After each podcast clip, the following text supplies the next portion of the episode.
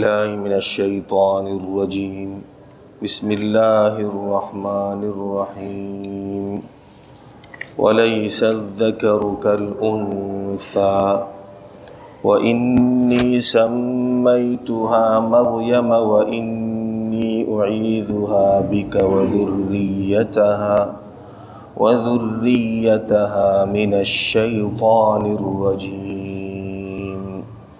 فتقبلها ربها بقبول حسن وأنبتها وأنبتها نباتا حسنا وكفلها زكريا. صدق اللہ گزشتہ آیتوں میں اللہ رب العزت نے حضرت عیسیٰ علیہ السلام کی پیدائش کا واقعہ ذکر فرمایا۔ اور اس قصے کو اللہ رب العزت نے ان کے نانا سے ذکر فرمایا کہ حضرت عیسیٰ علیہ السلام کے نانا یعنی حضرت مریم کے والد، حضرت عمران جو کہ ایک بہت بڑے عالم، بہت بڑے ولی، ان کی زوجہ نے منت مانی کہ اللہ میرے پیٹ میں جو کچھ ہے جو بیٹا ہو، تو اسے میں آپ کے نام پر آزاد کرتی ہوں۔ اور یہ آپ کے دین کی خدمت کرے گا، بیت المقدس کی خدمت کرے گا۔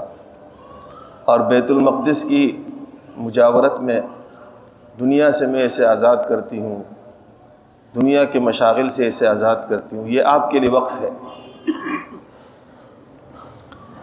اور خدا کا کرنا یہ ہوا کہ بجائے بیٹے کے بیٹی پیدا ہوئی۔ تو اللہ کی بارگاہ میں یہ عرض معروض کی کہ اللہ، میں نے تو بیٹی جنی ہے۔ اللہ نے فرمایا، واللہ اعلم ما وضعت۔ اللہ کو خوب معلوم ہے جو کچھ اس نے جنا ہے۔ یہ کوئی حادثہ نہیں ہوا ہے۔ یہ کوئی حادثہ نہیں ہے۔ اللہ کو خوب معلوم ہے اور اللہ رب العزت اس پیدائش سے پہلے جانتے تھے کہ ماں نے بچی ہی جنی ہے۔ یہ جو اللہ نے فرمایا نا، اللہ کو خوب معلوم ہے، اس میں بھی ہمارے لیے سبق ہے کہ جتنے بچے پیدا ہوتے ہیں، چاہے لڑکا ہو، چاہے لڑکی ہو، چاہے وہ تیسری صنف ہو، چاہے مکمل ہو چاہے ناقص ہو، چاہے پیدا ہو اور فوت ہو جائے، پیدا ہونے سے پہلے فوت ہو جائے۔ ہماری زبان میں اس کو حادثہ کہہ سکتے ہیں، اللہ کے یہاں حادثے نہیں ہوتے۔ اللہ کے یہاں پری پلان ہوتا ہے سب۔ وہ اللہ کا حکم ہوتا ہے۔ وہ اللہ سے کوئی غلطی نہیں ہوتی ہے۔ یہ بات سمجھنی چاہیے۔ واللہ اعلم، اللہ خوب جانتا ہے، اللہ پہلے سے جانتا ہے، کیونکہ اللہ ہی نے پیدا کیا۔ اللہ ہی نے پیدا کیا۔ اللہ، کسی چیز کے بارے میں علم کا ہونا، یہ اس بات کی دلیل ہے کہ اللہ رب العزت اس کے بارے میں جب خوب علم رکھتے تھے، تو اللہ ہی کے اختیار سے، اللہ ہی کے ارادے سے وہ کام ویسے ہی ہوا ہے۔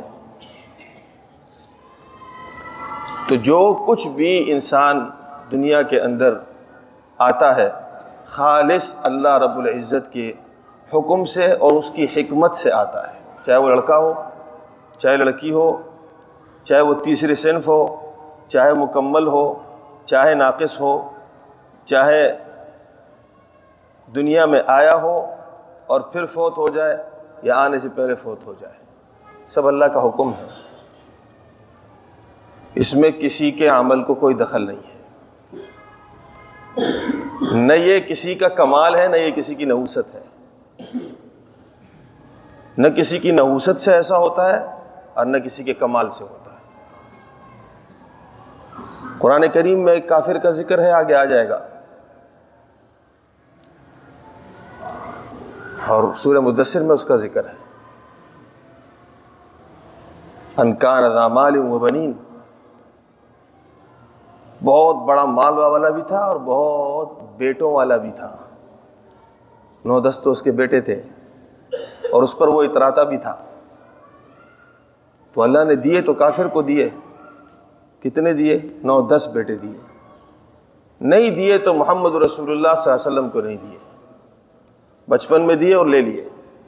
آپ صلی اللہ علیہ وسلم کے جتنے بچے ہوئے، دو دو، ڈھائی ڈھائی، تین تین سال میں چلے گئے۔ اور بیٹیاں اٹھارہ سال، بیس سال، بائیس سال میں چلی گئی۔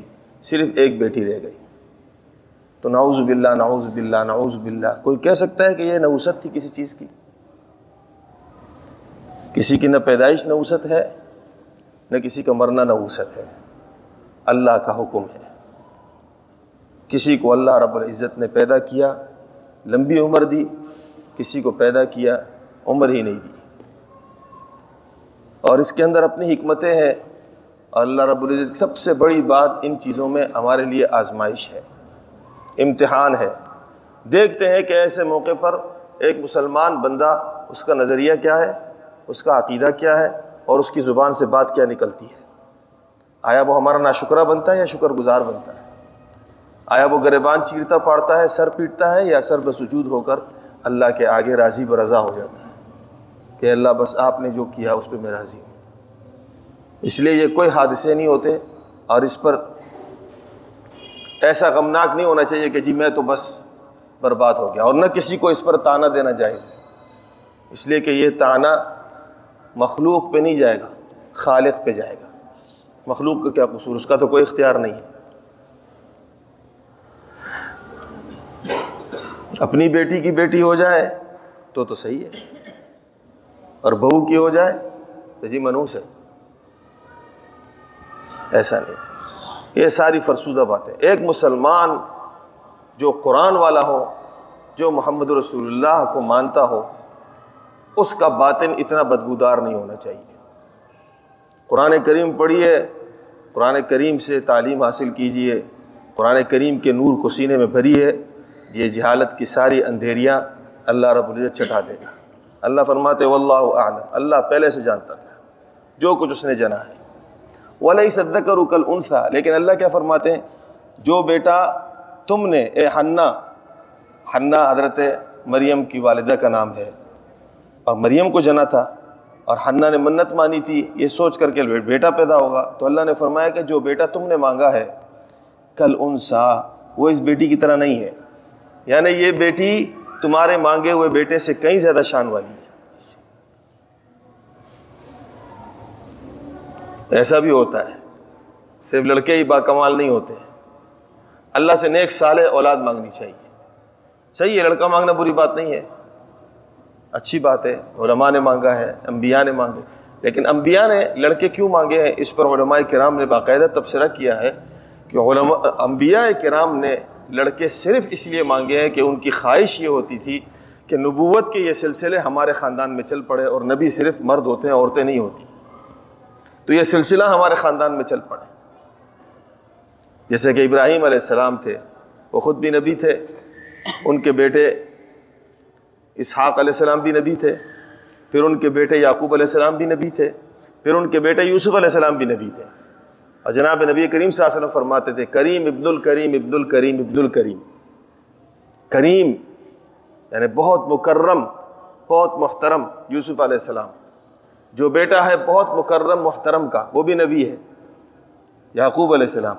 وہ بیٹا ہے بہت محترم، معزز کا، وہ بھی نبی ہے، اسحاق علیہ السلام۔ وہ بیٹا ہے بہت مکرم، محترم کا، وہ ابراہیم علیہ السلام۔ تو ایک نیک بختی کی بات ہے کہ ایک خاندان کے اندر اولادیں اور ان کے سلسلے سارے کے سارے نبی ہو۔ اس خواہش میں مانگے ہیں۔ ورنہ حضور عبد صلی اللہ علیہ وسلم کی تو بیٹی ہی رہی ہے۔ آپ صلی اللہ علیہ وسلم کی نسل تو حضرت فاطمہ سے چلی ہے۔ اور فاطمہ کی طرح کون ہوگا؟ اس لیے نیک اولاد، صالح اولاد مانگنی چاہیے کہ اللہ نیک اولاد دے، صحیح سالم دے۔ اللہ رب العزت کسی کا محتاج نہ کرے۔ اللہ رب العزت اس کو دین، دیندار بنائے۔ لڑکی ہو تو اللہ تعالیٰ عزت اور عفت کے ساتھ زندگی اس کی مکمل کر دے۔ با حیا ہو اور دین کی خدمت کرنے والی ہو، اپنے گھر کے لیے شرافت اور عزت کا باعث ہو۔ لڑکے ہو تو حفاظ ہو، علماء ہو مشائق ہو۔ جالنا المتقین امام اور متقی لوگوں کے امام ہو۔ دعا مانگنی چاہیے۔ تو اللہ نے فرمایا کہ یہ جو لڑکا آپ نے مانگا ہے یہ اس لڑکی کی طرح نہیں ہے جو ہم نے آپ کو دی ہے۔ تو مریم علیہ السلام تو مریم علیہ السلام کی والدہ حضرت حنہ نے فرمایا وہ انی سمئی تو مریم آپ نے دیا ہے، ہم راضی ہے اس پہ۔ آپ نے دیا ہے تو ہم اس پہ راضی ہے اور ہم نے اس کا نام رکھا ہے مریم۔ وہ انی عید ہاں بیکا اور اے اللہ، میں تیری پناہ میں دیتی ہوں اس کو۔ وہ ضروریت اور اس کی اولاد کو۔ من الشیطان الرجیم شیطان مردود سے۔ حضور صلی اللہ علیہ وسلم نے فرمایا کہ جب بھی کوئی بچہ پیدا ہوتا ہے تو شیطان کی انگل سے محفوظ نہیں رہتا۔ وہ اس کو ایک انگلی لگاتا ہے، جس کی وجہ سے وہ چیختا ہے، چلاتا ہے، سوائے مریم اور اس کے بیٹے کے۔ اس دعا کی برکت سے۔ اللہ نے مریم کو اور عیسیٰ علیہ السلام کو، دونوں کو اللہ نے محفوظ رکھا، شیطان ان کے قریب نہیں جا سکتا تھا۔ میں نے آپ کو پہلے بتایا کہ اس قصے کو ذکر کرنے کا مقصد عیسائیوں کے اس برے عقیدے پہ ضرب لگانی ہے۔ جن کا یہ عقیدہ تھا کہ مریم بھی خدا ہے، عیسیٰ بھی خدا ہے۔ اللہ نے فرمایا کہ خدا پناہ دینے والا ہوتا ہے۔ پناہ لینے والا نہیں ہوتا۔ ماں نے کیا کہا؟ ماں نے کہا کہ اللہ میں اپنی بیٹی کو، اس مریم کو آپ کی پناہ میں دیتا ہوں، دیتی ہوں۔ یہ بتائیے، خدا پناہ لیتا ہے یا پناہ دیتا ہے؟ خدا پناہ دیتا ہے۔ جس کو پناہ کی ضرورت ہو، وہ خدا نہیں ہوتا۔ اور پناہ بھی کس سے؟ شیطان سے۔ تو وہ کیا خدا ہوگا جس کو شیطان کا خوف ہو؟ وہ کیا خدا ہوگا جس کو شیطان سے بچنے کے لیے کسی پناہ کی ضرورت ہو؟ وہ خدا ہو سکتا ہے؟ تو اللہ تعالیٰ فرماتے یہ قصہ ذکر فرماتے ہیں اور قدم بقدم، اور ان کی ایک ایک حالت جو اللہ نے بیان کی ہے، مقصد بتانے کا یہ ہے کہ تم خدا کے صفات کو دیکھو اور بندے کی مخلوق کی کمزوری اور عاجزی کو دیکھو۔ چاہے وہ کتنا ہی محترم کیوں نہ ہو، کائنات میں ان ہستیوں کی طرح کوئی نہیں ہے، یہ سب کا عقیدہ ہے۔ لیکن خدا کے خدائی تک کوئی نہیں پہنچتا۔ سب عاجز تھے، سب مخلوق تھے، سب محتاج تھے اللہ کے۔ اب ان کی اللہ کی طرف جو احتیاج ہے، اللہ نے قدم بقدم اس کو بیان کیا۔ اللہ نے فرمایا، ماں نے فرمایا، میں نے اس کا نام مریم رکھا ہے اور میں اس کو آپ کی پناہ میں دیتی ہوں شیطان سے محفوظ کرنے کے لیے۔ تو مریم کو پناہ کی ضرورت تھی، جس کو پناہ کی ضرورت ہو، وہ خدا نہیں ہوتا۔ مریم کو شیطان سے بچایا گیا، جس کو شیطان سے بچنے کی ضرورت پڑے، وہ خدا نہیں ہوتا۔ ایک بات آگے دیکھیے فتقبل رب و قبول حسن، پھر قبول کیا اس کو، اس کے رب نے اچھی طرح کا قبول۔ اللہ تعالیٰ نے اس کو بھی قبول کر لیا۔ یہ بھی اللہ کی مہربانی ہے کہ اللہ نے فرمایا کہ جس طرح تم نے یہ چاہا تھا کہ عیسیٰ بیت المقدس کی مجاورت کرے گا، خدمت کرے گا۔ ہم نے اسے بھی قبول کر لیا۔ اسے بیت المقدس میں جا کر وقف کر دیا۔ ہم نے اس کا وقف بھی قبول کر لیا۔ ایک واحد یہ لڑکی تھی حضرت مریم کہ اس کا وقف اللہ نے قبول کر لیا، لڑکوں کی طرح۔ اس لیے کہ وہ صالح نیت تھی۔ نیت بہت خالص تھی ماں کی۔ اس خالص نیت کی وجہ سے اللہ نے فرمایا کہ بچی بھی ہم نے قبول کر لی۔ وہ ام بتہا نباتن حسنا۔ اور بڑھایا اس کو اچھی طرح بڑھانا، اس کی پرورش کی گئی۔ یہ بتائیے، خدا پرورش کرنے والا ہوتا ہے یا خود پرورش چاہتا ہے؟ خدا خدا کی پرورش کی جاتی ہے یا خدا پرورش کرتا ہے؟ خدا دوسرے کی پرورش کرتا ہے۔ جس کی پرورش کی جائے وہ خدا نہیں ہوتا۔ اور اللہ تعالیٰ فرماتے ہیں کہ مریم کی اچھی طرح پرورش کی گئی۔ اسباب کی دنیا میں ماں باپ نے، ماں ماں نے اور خالو نے کی اور حقیقی طور پر اللہ نے ان کی پرورش کی ہے۔ خدا پرورش کرتا ہے اور جس کی پرورش ہو جائے، وہ خدا نہیں ہوتا، وہ مخلوق ہوتا ہے۔ میری بھی پرورش کی گئی ہے، آپ کی بھی کی گئی ہے۔ ہم سب کی پرورش ہمارے ماں باپ نے کی ہے۔ تو ہم اللہ کے بندے ہیں۔ ہمیں پرورش کی ضرورت تھی، ہمیں خوراک کی ضرورت تھی، ہمیں ایک چھت کی ضرورت تھی، ہمیں کپڑوں کی ضرورت تھی۔ پیشاب پخانا ہوتا تھا تو ہمیں نہلانے دلانے کی ضرورت تھی۔ دودھ کی ہمیں ضرورت تھی۔ ٹھنڈ میں ہمیں لحاظ کی ضرورت تھی۔ یہ ساری ضرورتوں کا پورا کرنا یہی پرورش کہلاتا ہے۔ یہی ساری کی ساری پرورش کی ضرورت مریم کو بھی پڑی۔ ایسا خدا ہوتا ہے؟ خدا کو کمبل کی ضرورت ہوتی ہے۔ خدا کا پیشاب پخانا صاف کیا جاتا ہے۔ خدا کو دودھ پلایا جاتا ہے۔ اللہ تعالیٰ فرماتے ہیں کہ قدم بقدم قدم بقدم تمہیں پتہ چلے کہ خدا کس کو کہتے ہیں۔ یہ سب خدا کے مخلوق تھے۔ کائنات میں سب سے افضل لیکن خدا کی خدائی تک کوئی نہیں پہنچتا۔ وقف فلاح زکریہ اور اس کی کفالت کس نے کی؟ زکریہ علیہ السلام نے۔ خدا کفالت کرنے والا ہوتا ہے۔ خدا کی کفالت نہیں کی جاتی۔ خدا کی کفالت کی جاتی ہے۔ خدا تو دوسروں کا کفیل ہوتا ہے۔ خدا دوسرے کی کفالت کرتا ہے۔ جس کی کفالت کی جائے، جس کو سر پہ ہاتھ کی ضرورت ہو، وہ خدا نہیں ہوتا، مخلوق ہوتے ہیں۔ اور ہوا یوں کہ جب مریم پیدا ہوئی تو حضرت عمران کا انتقال ہو گیا۔ تو اب پرورش کون کرے گا؟ تو جتنے بھی علماء کرام اور ائمہ کرام اس دور میں تھے، کچھ رشتہ دار تھے، کچھ غیر رشتہ دار تھے، سب نے اس کو اپنے لیے بہت بڑا، بڑی بڑی خوش قسمتی سمجھی کہ مریم کی کفالت ہمارے ذمہ ہو جائے۔ تو ہر امام اور ہر عالم اس وقت آگے آیا اور اس نے اپنے اپنے انداز سے اپنے آپ کو زیادہ مستحق سمجھنے کے لیے مستحق قرار دینے کے لیے پوائنٹس پیش کیے کہ میں زیادہ مستحق ہوں اس کی کفارت کا، اس لیے کہ میں ایسا ہوں، میں ایسا ہوں، میں ایسا ہوں، میرا اس کے ساتھ یہ تعلق ہے، یہ ہے، یہ دوسرا آتا تھا، کہتا نہیں، میں میں زیادہ مستحق ہوں اس کی کفالت کا، میں ایسا ہوں ایسا ہوں، اس کے ساتھ میرا یہ تعلق ہے۔ حضرت ذکریہ علیہ السلام حضرت مریم کے خالو تھے۔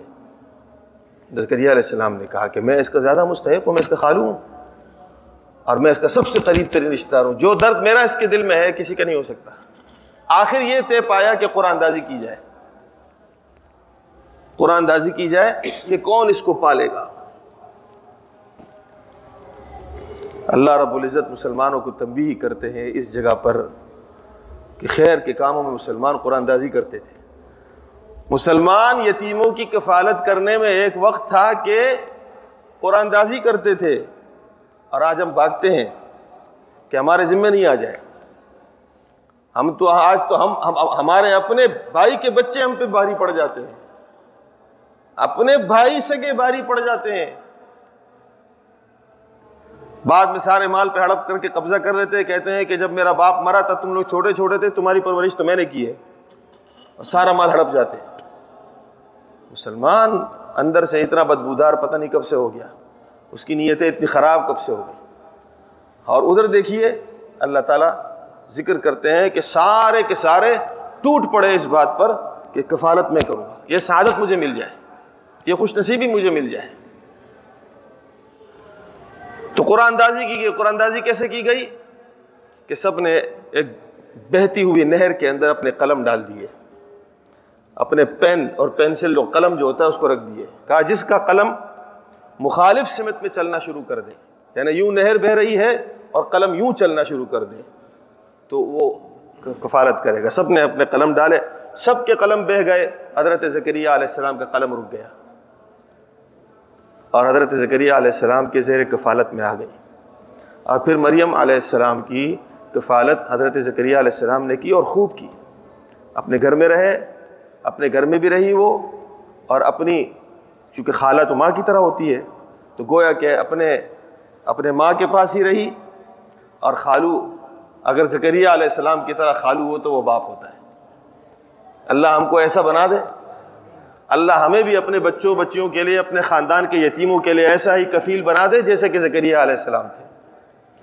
تو باپ کی طرح ان کو پالا بھی، ان کی خدمت بھی کی اور جو علم اللہ نے اس کو دیا تھا، سارا کا سارا علم منتقل کر دیا حضرت مریم کو۔ تو علمی طور پر بھی شاندار ہوئی اور اپنے گھر کے اندر پرورش پائی۔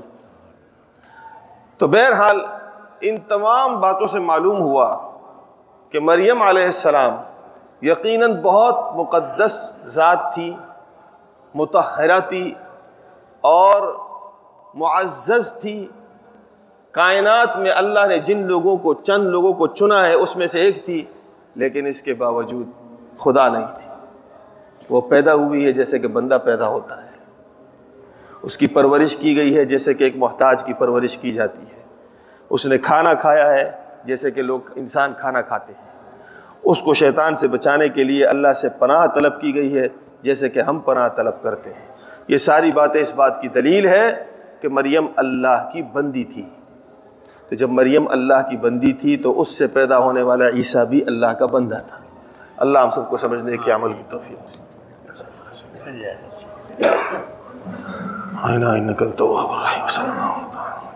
برحمتك يا